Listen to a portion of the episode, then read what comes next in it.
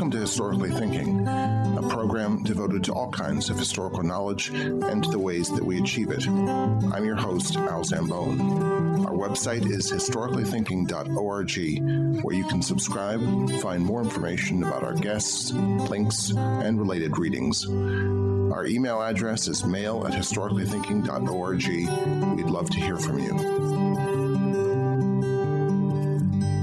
Hello, my guest today on Historically Thinking is Joseph G. Manning. Since 2009, he's been the William Kelly and Marilyn Milton Simpson Professor of Classics and History at Yale University. He is also a senior research scholar at Yale Law School, and you won't see this coming, Professor of Forestry and Environmental Studies in the Yale School of Forestry and Environmental Studies. Author of numerous monographs and articles, editor of many more, he's most recently published The Open Sea the economic life of the ancient Mediterranean world from the Iron Age to the rise of Rome, which is the subject of our conversation today. Joe Manning, welcome to Historically Thinking. Oh, it's great to be with you, Al. Thanks. So, uh, this is a big book, not in terms of size. Uh, there, we've had uh, some, several conversations recently that are uh, re- books like uh, Alex Mikaberidze's uh, Napoleonic Wars is certainly bigger. However, it's extremely dense and it's dealing with a really um, important area of. I, w- I was trying to think of how many things the ancient economy is tied to, and I realized it's at the bottom of so much of modern historical and uh, social thought, going back to Marx, if not beyond, uh, going forward to Max Weber uh, and others that you discuss. And so you, you write this. Let me let me read you to yourself from the introduction. It's a, a, a bit long, but I think it'll start off the, the conversation for our listeners. Um, you say, why does the ancient economy matter? Is one of the main sources of debate about what we can and cannot know about the ancient world. Indeed, scholars looking at precisely the same evidence can conclude radically different things about what the evidence means for economic behavior or performance. To say that understanding the ancient economy has been a battleground for a century is an understatement. The battle lines have been drawn in binary opposition, either or, primitivism, modernism, substantivism, formalism, pessimist, optimist, use value, exchange value, status, contract, rational, irrational, oikos, polis, private, public, market, non market, classical, Near Eastern, West, East, ancient, modern, sort of like us, not like us at all. This kind of Manichaean framing, as I will argue below, is too simplistic, and to reduce historical investigation to opposed pairs in order to make arguments usually directed to the other camp and almost always to score points makes little sense. So, uh, how do we get here? How did the study of the ancient economy become this really impressively long list of Manichaean opposites? Well, that's a great, uh, great way to start, Al. Uh, well, it's a very old subject, uh, and as as you um, imply, a lot of the great thinkers uh, in the European tradition, certainly uh, in the social sciences. I mean, the origin of the historical social sciences, including things like sociology and economics, really derive uh, in large part from looking at um, ancient texts, that is specifically classical um, texts that have uh, come down uh, to us uh, in direct transmission, um, and understanding what these texts are telling us uh, with respect to how things uh, how things work, how things should work, um, and so on. So, uh, ancient what we would call ancient economic sources these days really.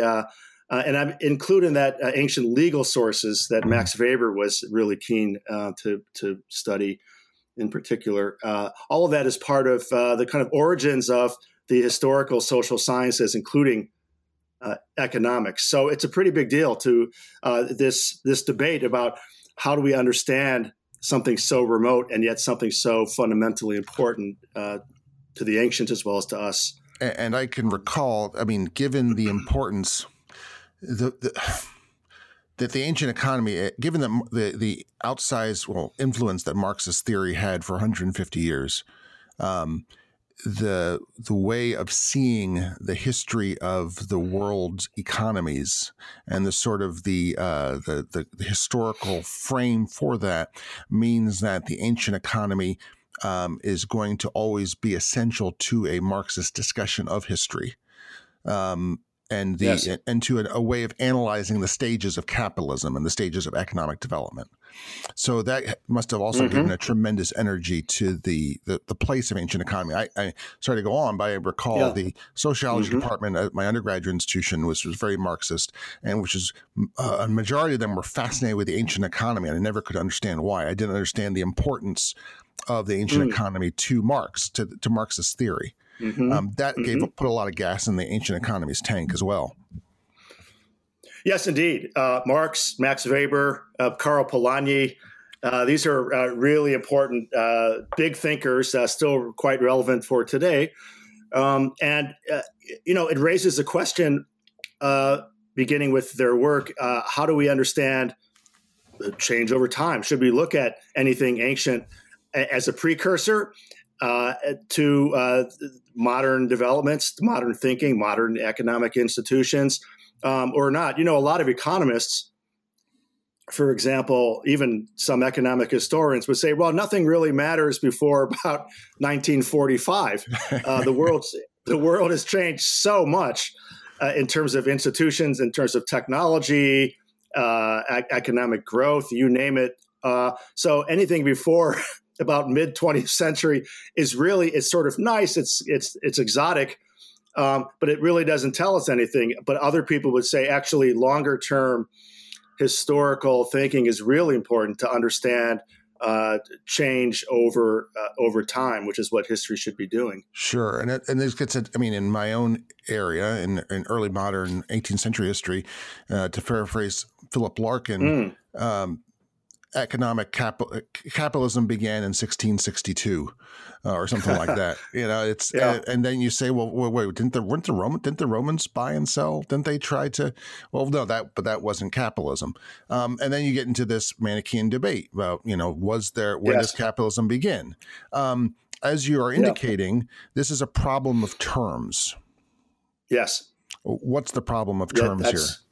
That's right. So this is where the debate kind of comes down still, and I we'll maybe we'll talk uh, in a second about why I think that's kind of a stale debate. Mm-hmm. Um, but uh, it is um, how do we understand the the ancient world? How do we understand two thousand years ago through our own our own uh, uh lens?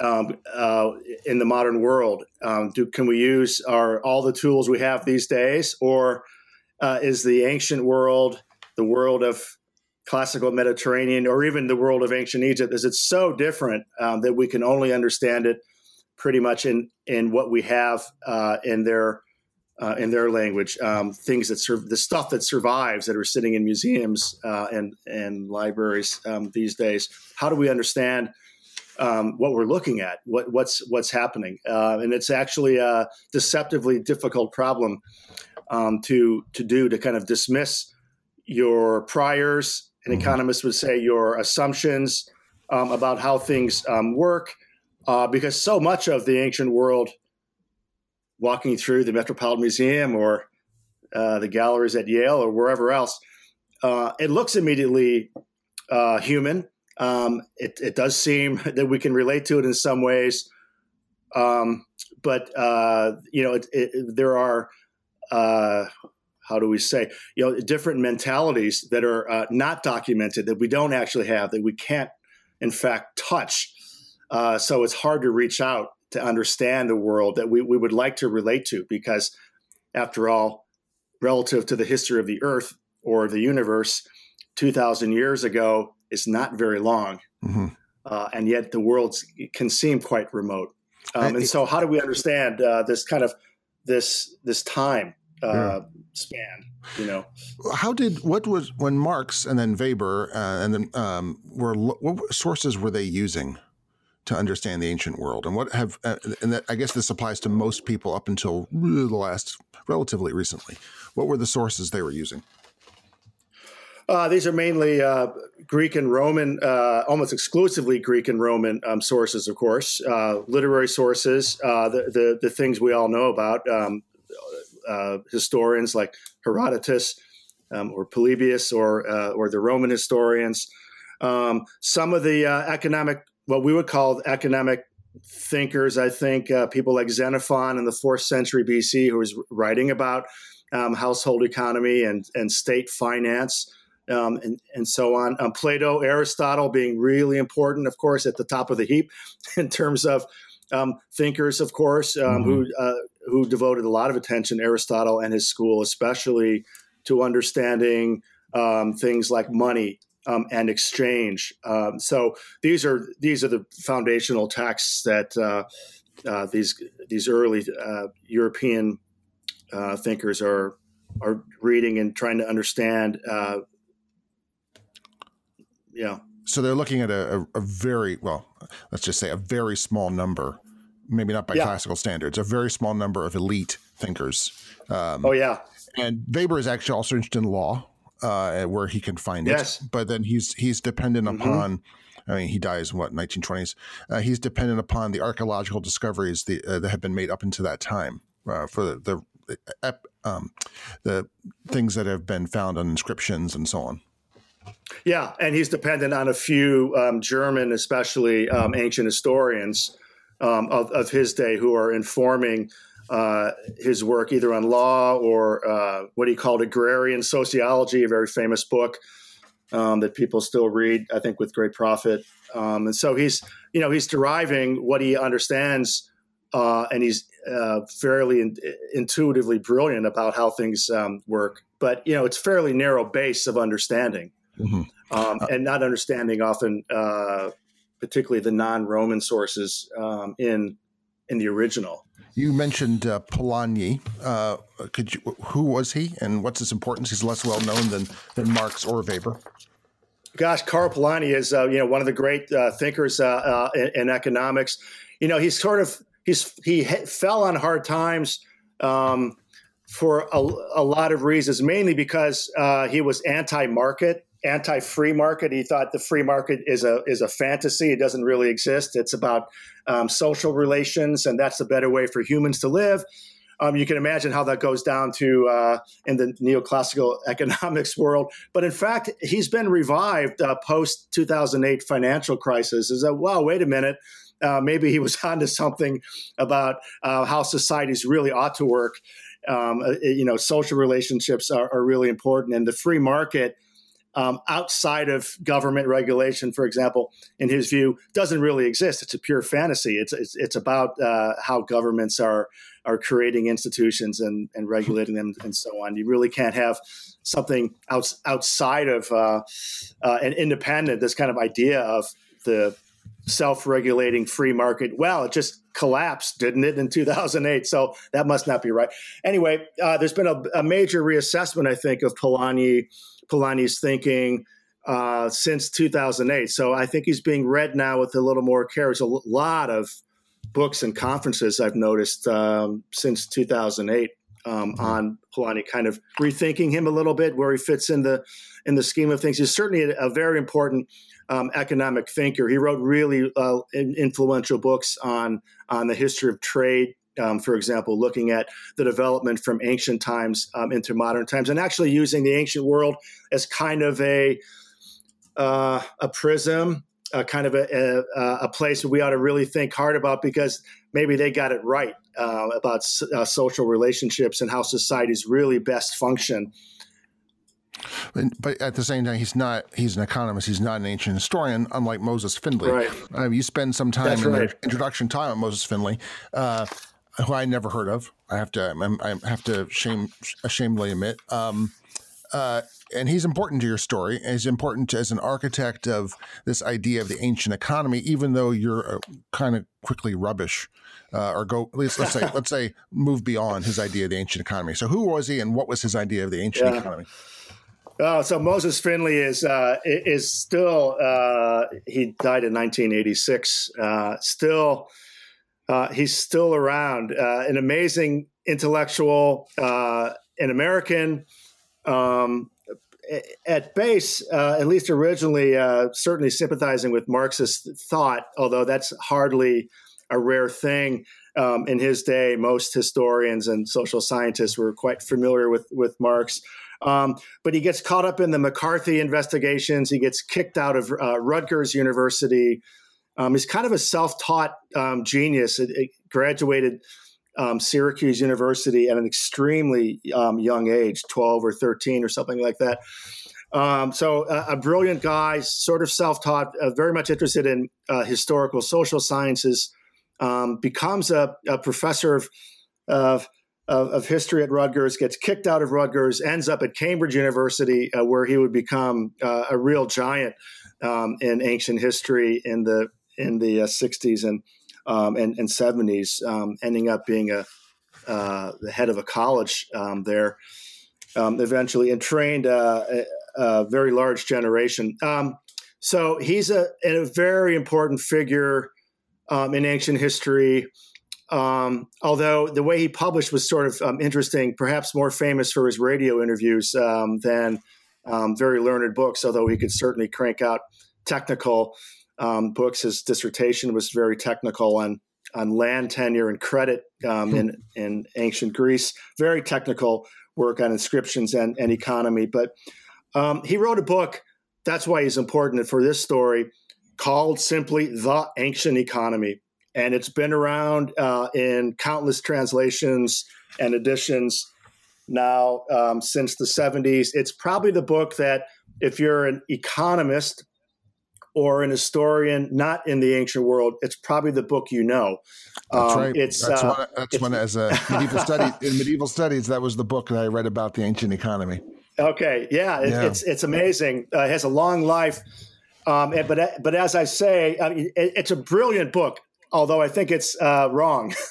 yeah. Um, so what, what's I, but but that kind of gives us, as mm. you're, you're, suggesting, that gives us sort of the standard received history. The, yeah. Uh, as I like to think of it, there's there's always an SRH. Um, and so what's yes. uh, and I, I picked it up. I realized it was in the water um, we've all uh, people who are not ancient uh, experts in the ancient economy um, probably have some kind of version of this. So we better we better. What's Finley's idea? What's the what's the standard received history that he creates? So the basic idea is well, uh, and by ancient he means Greece and Rome. Mm-hmm. Uh, and specifically, he he looks at uh, the Roman Repu- uh, Roman Republic, and before that, classical Greeks, mainly Athens, because that's where most of the evidence um, derives. Um, and basically says there's no concept in the ancient world of the economy as a separate sphere of, of, of interaction, the way it is constructed in, in modern societies. There's no concept of that in the ancient world. So we can't really talk about the economy the way an economist talks about the modern American economy. You just can't do it. Um, and what really matters in the ancient world um, is elite behavior um, and elite relationships um, with each other. Um, so they're not thinking about investment um, or, or, other things that we might think uh, economies are about or economic behavior is about. It, it's about um, elite behavior and elites maintaining elite status um, with, with, respect um, to each other. That uh, that is what is the, the at the kernel of it, which is why you can dismiss a lot of the evidence and remarkably, if you read through the book, it's almost all literary evidence mm-hmm. um, rather than uh, inscriptions or coins or certainly the, the papyri, the things I work on from Egypt, because Egypt's such a different place anyway. So, uh, uh, trade, um, archaeology, all that can be dismissed. It's it's around, but it doesn't really matter um, in, in Finley's view. What, what what matters is this basic idea of of elite behavior, which is not incorrect, by the way but he sort of strips off everything else and said, "This is the kernel of what I'm thinking about." And it's rhetorically a brilliant um, book on the way he constructs it. It's very hard to take him on unless you take on his entire understanding of, of the ancient world, which is a, a hard thing to do. Mm-hmm. So I have my graduate students still read the book because uh, I think it's a brilliant book, despite the fact that now we can pick it apart you know, sentence by sentence say, well, no, actually, uh, that's wrong, that's wrong, that's wrong. But the challenge really is to build a different model, a different uh, understanding of ancient economies, plural. Uh, and that actually is the, uh, a huge task. This is what I try to do in, in Open Sea is to say, actually, I once thought the ancient economy is is kind of tired and dead. It's a, the debates are stale we've done what we can do. And I started looking at it and rethinking again. And actually, there's everything to do. It's actually a terribly exciting field. It's as relevant as it was 100 years ago for everything, including understanding how economies work um, in the modern world or, or, how they don't work. Um, but it's, it's, it's really challenging to try to get at it um, in a mm-hmm. different way than Finley did. So you're just suggested a couple things that are wrong. One, one is uh, it's not ancient the ancient economy; it's ancient economies, uh, plural. Yes. The other is yes. it's it's not static; um, it changes, uh, which yes. um, it's interesting because that goes against, I think, the way that we insist on seeing the ancient world, or sometimes everything be- prior to our birth. It's all more or less the same thing. Um, yeah, yeah, and so we think of this a thousand years of, or fifteen hundred years, two thousand years of history. Oh yeah, more or less the same thing. Uh, they That's, they, yeah, they, they yeah. dealt with economy and trade, and say Constantine's Rome, pretty much the same way they did, and say, oh, I don't know, the Mycenaean era. Um, well, that's just crazy when you say a sentence like that. Um, yeah. yeah, no, often, exactly. That's, yeah. that's, often, I mean, for, as an early an early modern historian, that might be sort of my perspective on how things are done back then. Yeah, no, it's true. It's it's true of uh, uh, a, a, lot of historians, uh, a lot of my colleagues, and it's true also of you know economic historians, even even great uh, economists like Thomas Piketty and and others who you know, well, history matters, um, and they, they sort of give a cartoon version of, well, there's an ancient economy, and yeah, coinage, money, yeah, they probably had trade. You know, it's sort of a cartoon paragraph, and then they move on to the important thing. This is done a lot now. That they kind of there's a kind of a cartoon version of of ancient world, kind of summary, um, and very often a footnote to Finley, and then and then move, let's move on. But actually, that misses a lot of really important, really interesting things about right. the ancient world. As you say, it's it's a dynamic, fascinating, uh, complex world.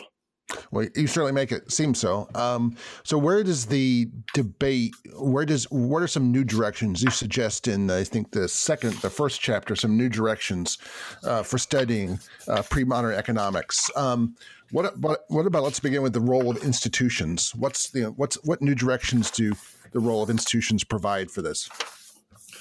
So, there's a whole school of economic uh, thought um, that's called New Institutional Economics or NIE uh, for sure. That's got a lot of attention. The very, very important figures like Douglass North, um, for example, Nobel Prize winner uh, in economic history, which is quite rare for a Nobel Prize in economics to go to a, an economic historian, uh, was uh, de- he developed this field um, thinking about uh, what are economic institu- institutions, what he called uh, the rules of the game. How do societies work?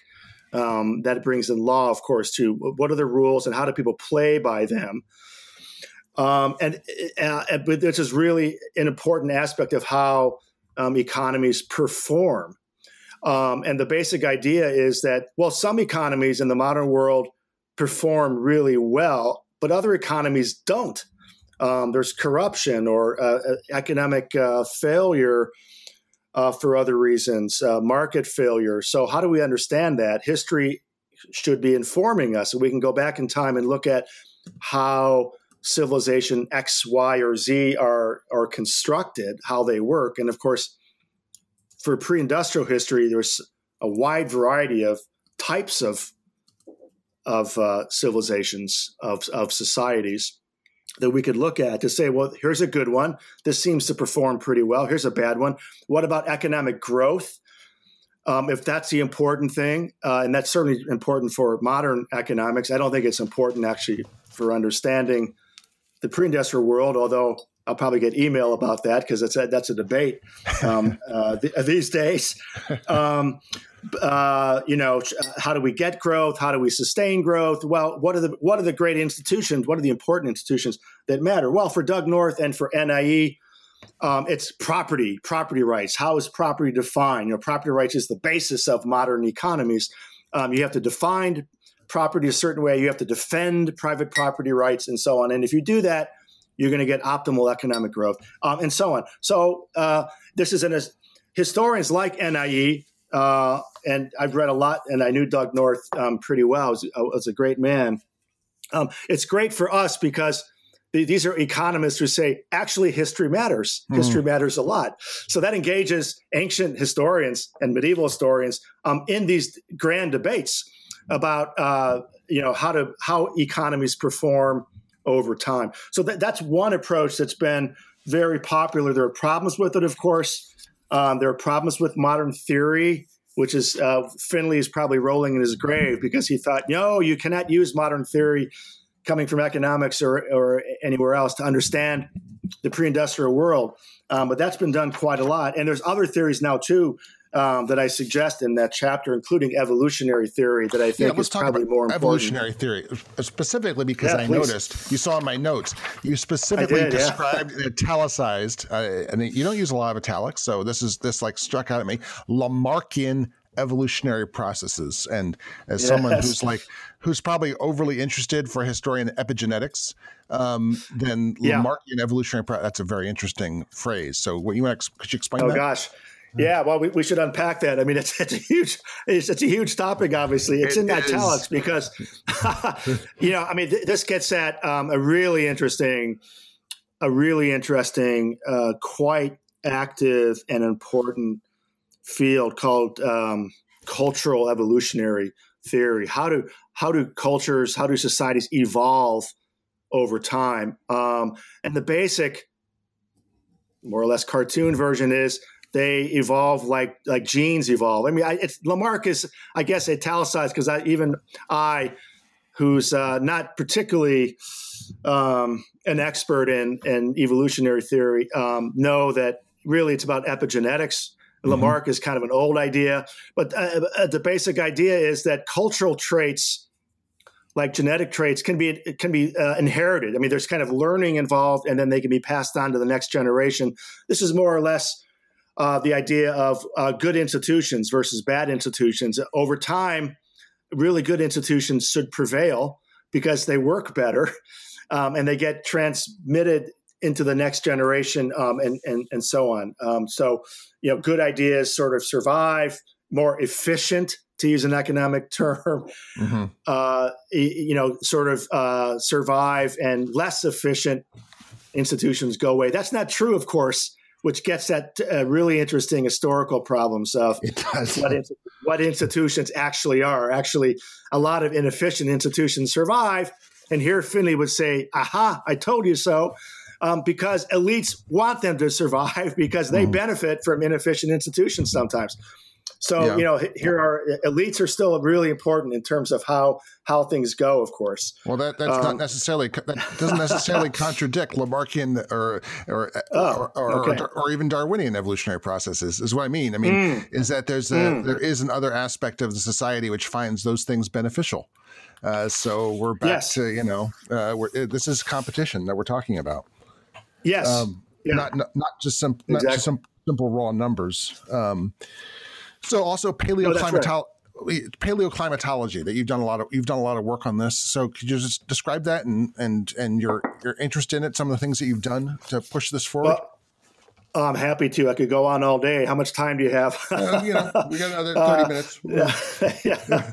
I'm, I'm, I'm, kidding. Uh, so I'm really enthused about it. Again, this is a fairly controversial thing uh, in, in history. Uh, even now uh, in, in economics, there's a lot of resistance to from very important people these days that it's all about institutions. It's not about environment or climate or climate change. It's not really part of the story uh, for uh, human societies and how they perform. I mean, I, I disagree with it. And here comes paleoclimatology. Um, the old idea is uh, what's called determinism. And you can go back, I would encourage your listeners to even go back to Herodotus yeah. Uh, and his histories.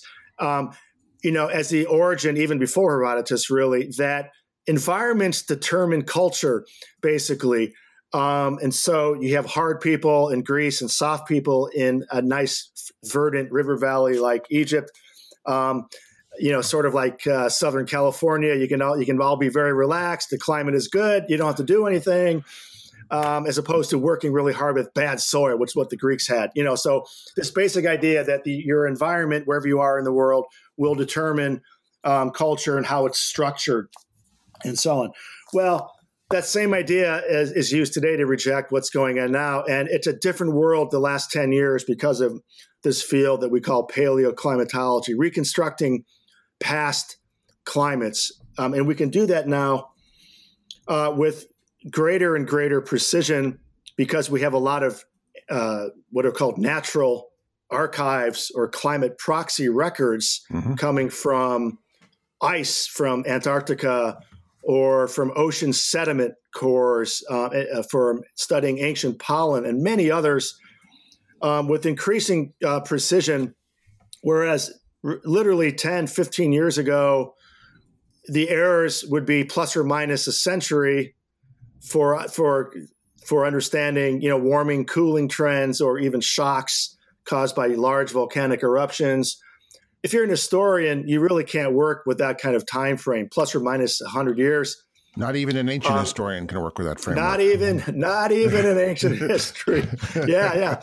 but resist. now, no, no, it's true. But now, the last 10 years, we're getting climate proxy records of less than a year uh, margin of error. Um, now we're talking historical time frame. Now we can start lining up uh, historical records even from the ancient world, uh, and climate records um, with some precision. And we also have now really better and better climate modeling, which is the source of a lot of debates these days about global warming, what we should do about it. But the models are actually evolving remarkably with very powerful supercomputers and much better data because we have better climate proxy record data. And that, that feeds into better models.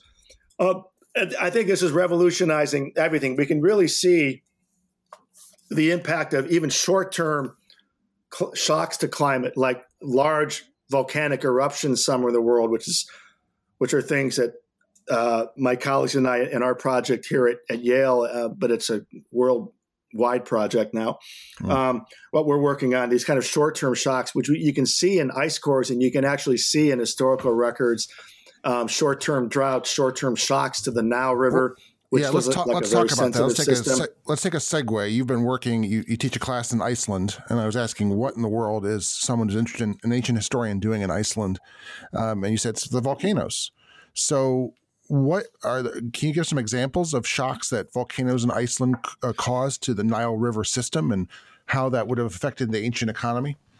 Sure. Yeah, it's a it's a great question. It's a really surprising um, question, but really large. So uh, volcanoes are still around. Uh, yes. Of course, they're er- erupting every day, um, but we we have not had a, uh, a a large eruption that has impacted the global climate since Pinatubo in the Philippines in 1991. So we're living in a relatively quiescent period volcanically. Let's please say. Please, you shouldn't have said that. This is like a horror film. Yeah. Uh oh. Yeah. Yeah. Well, yeah. Uh, you know, the lesson is, you know, they're going to start happening again. Uh, and yeah. we know from the from ice cores that there are periods of history. The period I study, the last that I specialize in, the last four centuries BC, was a very active period volcanically. Large eruptions, you know, not tiny eruptions, but really large eruptions that that put sulfates from the eruption and ash into the stratosphere, really high up uh, into the stratosphere, and that circulates the ash and the sulfates, the particulates, um, hemispherically, if not globally, that reduces sunlight hitting the earth basically, and that impacts how the climate is working, um, including, for example, how the monsoon in the Indian Ocean um, is behaving. And the Indian Ocean monsoon basically is the driver of the Nile River, the, the rainfall in East Africa that drives the annual flood of the river, which is how Egypt works until the High Dam was completed in 1970 um, AD. Uh, but it's also how India works. It's also how East Asia works. Um, so really large eruptions impact what we call the hydroclimate, uh, you know, rainfall patterns worldwide um, sometimes. So t- to give an example, the Laki, L-I-K-I eruption in 1783, 1784 really impacted uh, global climate um, pretty severely, including Egypt. uh, for a long period of time, really from that eruption until Napoleon's army gets there in the late 18th century, almost for, for 20 years. Now, there's more to the story than just the volcanic eruption, um, but really it was Laki and actually Benjamin Franklin, believe it or not, uh, who's uh, sitting in Europe and actually, for the first time, it looks like, posits that it must be this Laki eruption in Iceland that's causing all this what dry fog in London um, and in Europe, um, and and changing uh, agriculture, uh, really impacting agriculture, um, let alone people's um, health.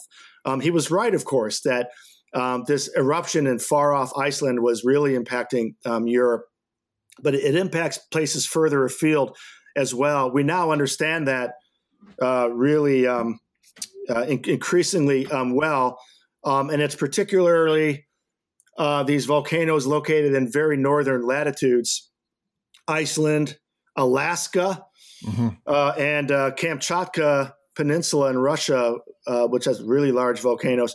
Um, we can understand when these things erupt uh, now because of paleoclimatology. We have no uh, eyewitness accounts. We do for Laki in the 18th century, but ancient eruptions other than Vesuvius, where we have really good eyewitness accounts by Pliny the Younger, the most famous account of a volcano, and he's sitting there watching the eruption actually kill his famous uncle mm-hmm. um, in in real time, which is an amazing um, story. But Vesuvius, unless you're living in Pompeii, was not a very important eruption, not a very big eruption um, and by historical standards, but really large eruptions deposit ash and particulates in polar ice in in Greenland or the Antarctic, and we can now study that. We can date it really specifically right now back to 500 BC. Hopefully, we can go further back uh, in time eventually, um, and that sort of changes the game. We can start building, in a sense, a real time series, relatively specifically that we, that we can then check against the historical record and actually see some things happening.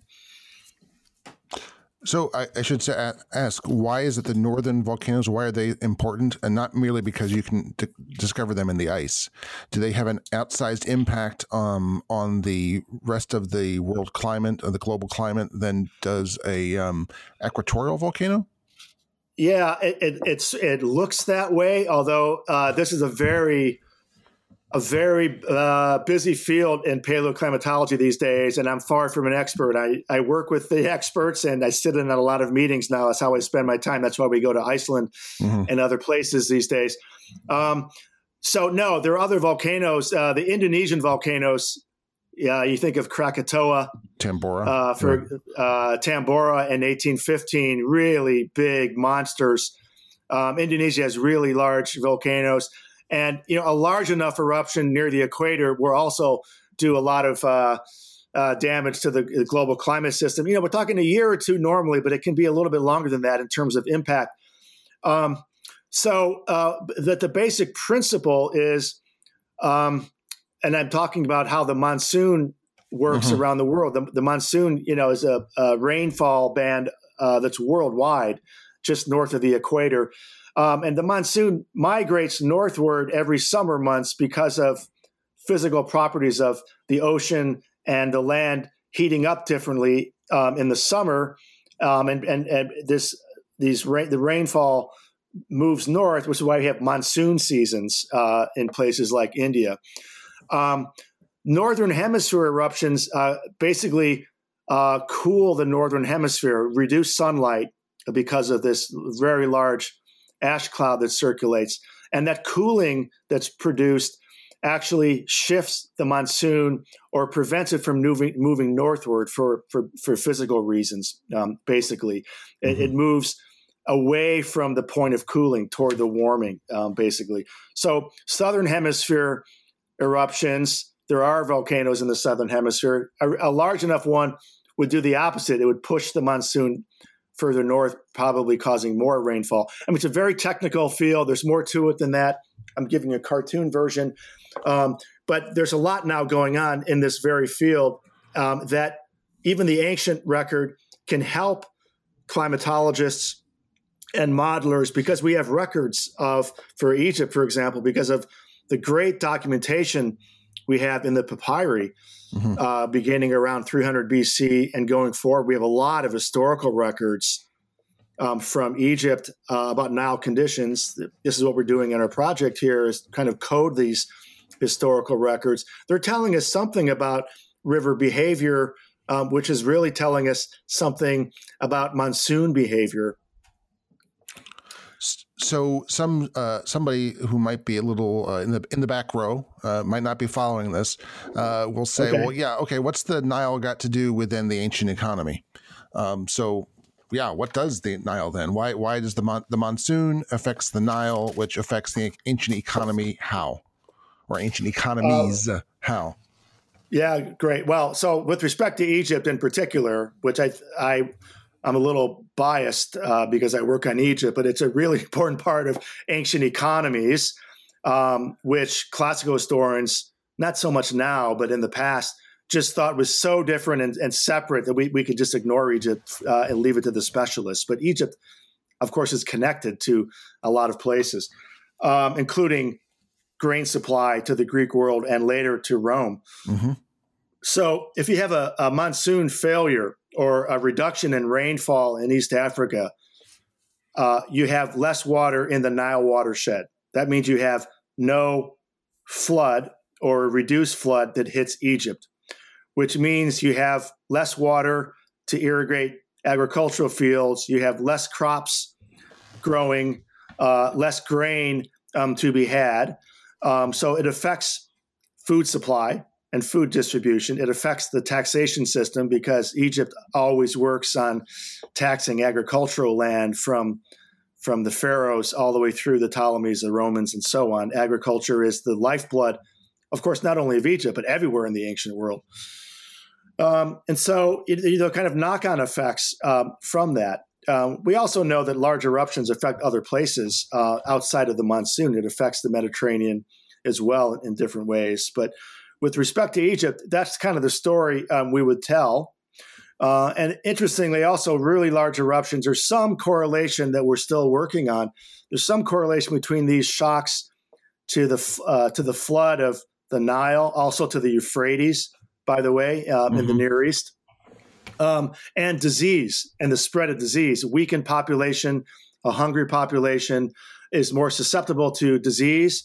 Um, and it looks like there's some connection between um, early plagues uh, and these kind of climate shocks, mm-hmm. uh, for example. So this is a, an important uh, area of uh, of new research uh, that's connected to ancient economy um, in, in, a lot of ways. It's not everything.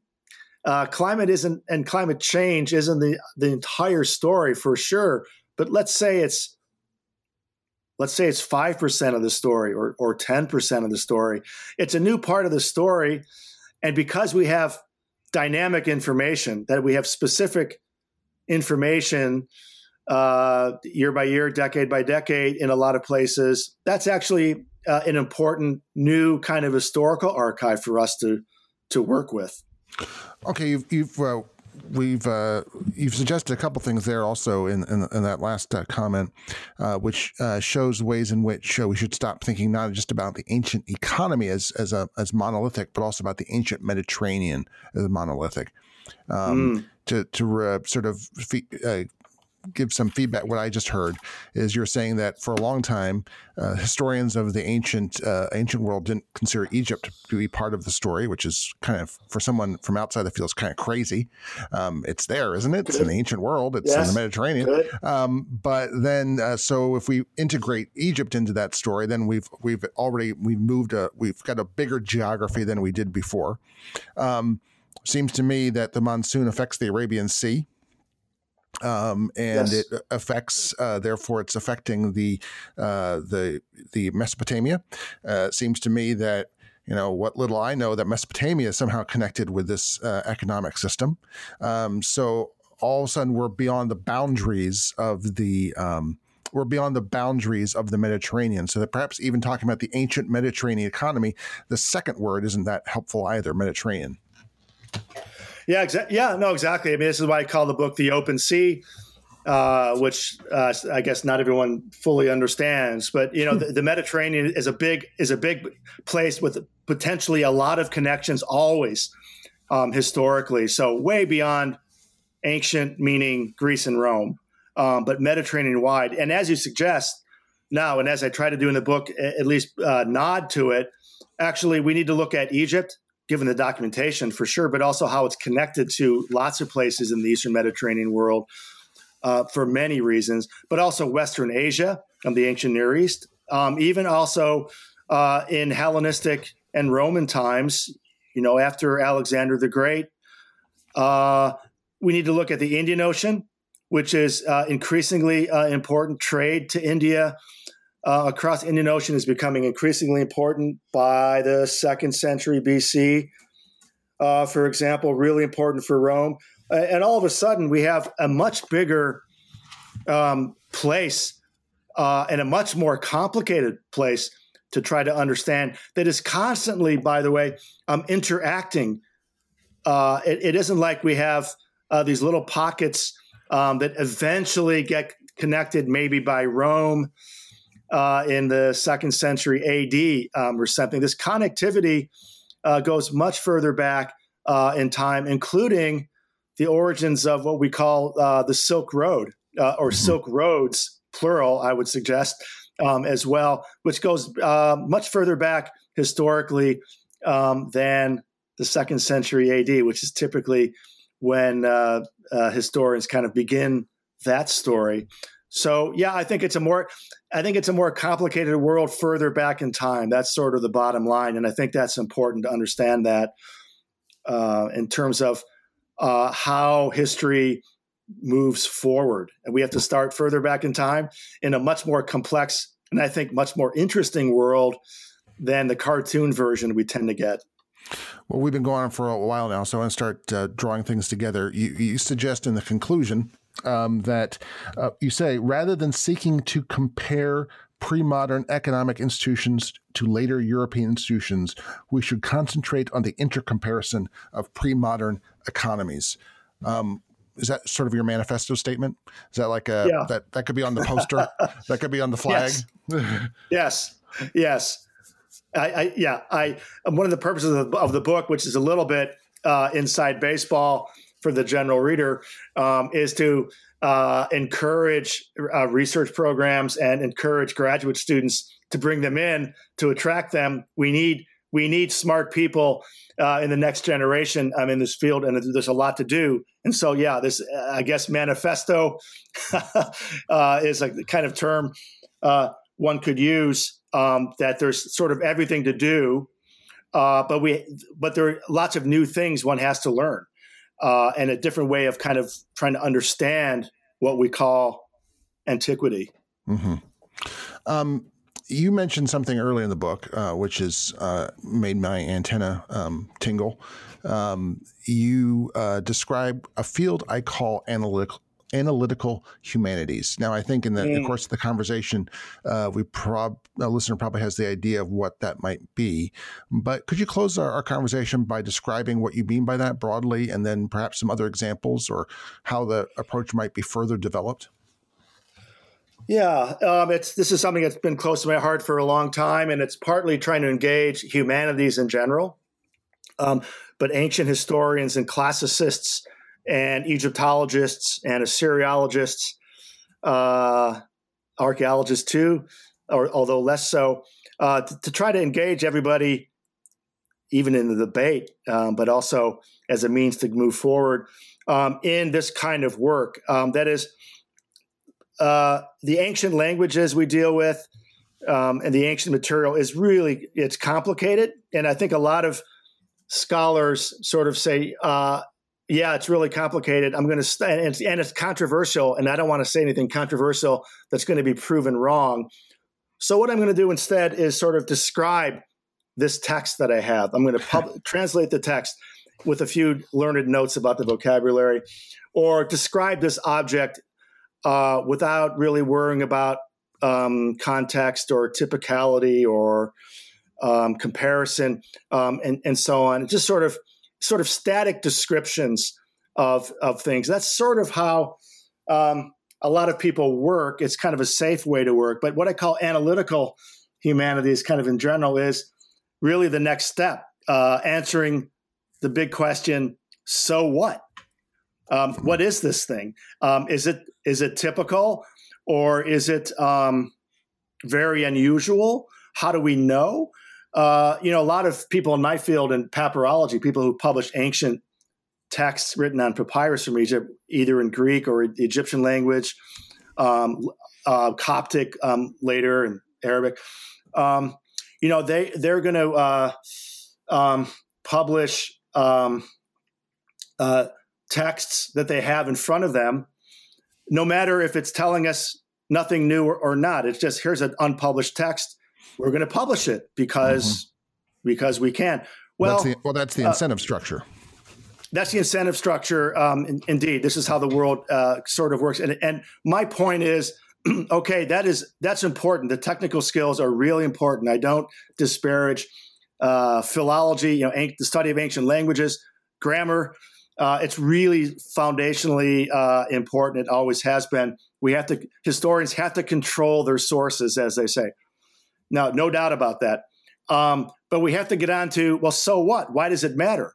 Um, how is it connected to anything? What kind of stories can we tell about the uh, the, material? And the, one of the ways that you get at that, I think, um, is through comparison. Uh, in order to understand what you're looking at, you have to kind of know what else is around um, to, to uh, you know under, better understand um, the the phenomenon that you're you're trying to, whether it's a market exchange or you know property rights uh, in a land sale contract or or whatever, you know, to kind of understand um, the the specific context um, that you're trying to basically reconstruct. And I think that's to me what analytical analytical uh, humanities um, should be about. That we we need to be, you know, I mean, I, this goes back to when I was a very young grad student, always asking why. I think, um, well, I was told you really can't do history or historical analysis from the papyri or from ancient evidence because not all texts are published yet. You have to wait. It has to be the next. The, literally, I was told this. We have, we have to wait for the next generation, or maybe two generations from now, our grandchildren, in order to do the analytical work. Yeah. We have to publish everything first. Well, my God, um, we have to publish everything first, and then you look at the the early text editions that I work with you got to publish those again uh, and update them before you can do any work. And so it goes. And well, that, I, of course, that was the uh, that sounds crazy now, but of course, that's also why you know uh, classicists are better than the rest of us. Um, they have uh, such a guys have had such a long term sort of head down grinding forward approach.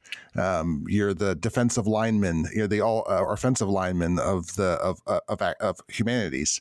Um, and that is uh, it sounds futile but also is really scary to face. I mean it's like it's um, and it has it has long-term very powerful results. Uh, yeah it's, no the classical tradition is uh, yeah it's uh, very impressive. Um, it but, can be impregnable but yeah. Yeah. Yeah no it's it, it's a hard thing to you know it's a hard thing to knock over uh, for sure. If you say actually you know, Babylon is equally important or Ptolemaic Egypt, we need to look at, you know, Finley said, no way. Um, we're mm-hmm. not looking at those, that evidence, even though I know it's out there, because these are very different societies that are structured differently than the classical world and not really part of the same conversation. Mm-hmm. Uh, which, whereas which I would say, no, no. Yeah. Which increasingly looks like an arbitrary uh, cho- choice on his part. Um, I think so. Yeah.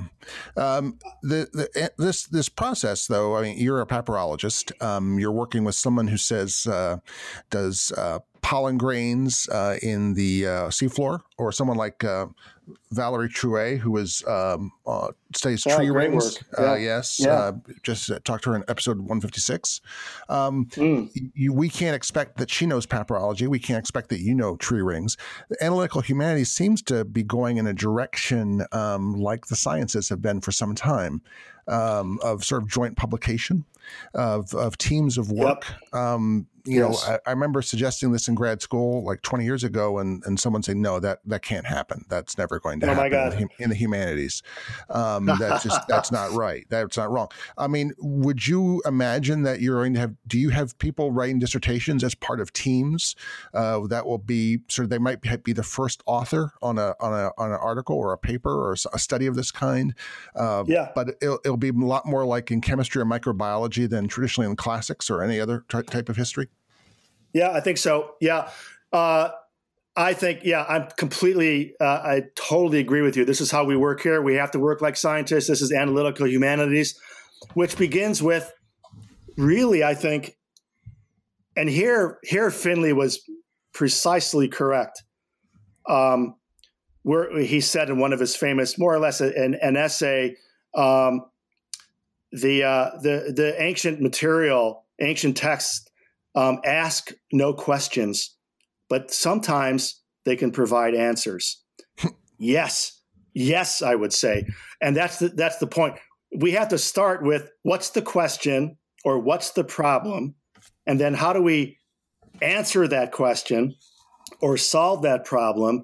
Well, in the agglomerative framework, the way Silicon Valley, you know, the way Xerox PARC in, in the Silicon Valley um, works, get a team around you and solve the problem. Uh, and you assemble a team based on what you need. You need a you need a dendrochronologist, a tree ring person. You need an ice core geochemist.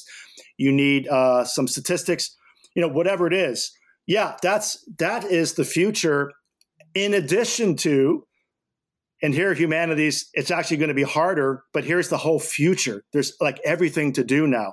I think but we have to work harder. We have to, we still write our own books and articles. Graduate students, at least for the moment, still write their own dissertations. But I, I have uh, very good graduate students right now who are part of the project and, in part, at least, getting ideas. Uh, they're thinking um, from the project and incorporating it in. And so, yeah, sometimes they'll be first authors. Um, uh, we have a paper coming out that I think is spectacular. Stay tuned uh, hmm. on the first century BC that's going to blow people away. And um, I think there are 20 authors on it. Uh, and wow. there are two ancient historians, one archaeologist, uh, and, and me, and a lot of specialist climatologists. And um, I think we're like author 14 and 15 out of 20. And so what? This is the work is phenomenal and it's going to generate a lot of other work. And I love it that I'm author number whatever it is 14 on a 20 author paper in a very high profile journal, hopefully. um, yeah. Now, for grad students and young people, they have to be careful about the traditional boundaries that still exist. I prefer these boundaries go away. I prefer to say to the universities, let the disciplinary boundaries dissolve uh, this has been talked about for now, actually for decades by people on the leading edge. Let these boundaries dissolve. It's about problems and questions. Of course, we have specialties. We can't know everything, which means we have to work in teams of teams of experts. Um, so I think we have to configure we have to configure things different. That's my ideal. There's a lot to work against, as you say. There's a lot of really large uh, offensive linemen that we have to run run past to get uh, to get the ball. Let's say, but yeah. I, I, think it's very much worth worth uh, pushing because I think there's a whole future waiting for us uh, that that makes the pre-industrial world both relevant to understanding the modern world, but on its own so much more interesting. My guest today has been Joe Manning. He's the author of The Open Sea, The Economic Life of the Ancient Mediterranean World from the Iron Age to the Rise of Rome, which is available from Princeton University Press. Joe, thanks so much for being part of Historically Thinking. No, that was fun, Al. I really enjoyed it. For more historical thinking, go to our Facebook page where you can comment on today's program and suggest ideas for programs to come. Please subscribe to us on Apple iTunes. And if you like what you've heard, please, please leave a review so that others can find us. Our program's editor is John Rudat. I'm your host, Al Zambone. Talk to you next week.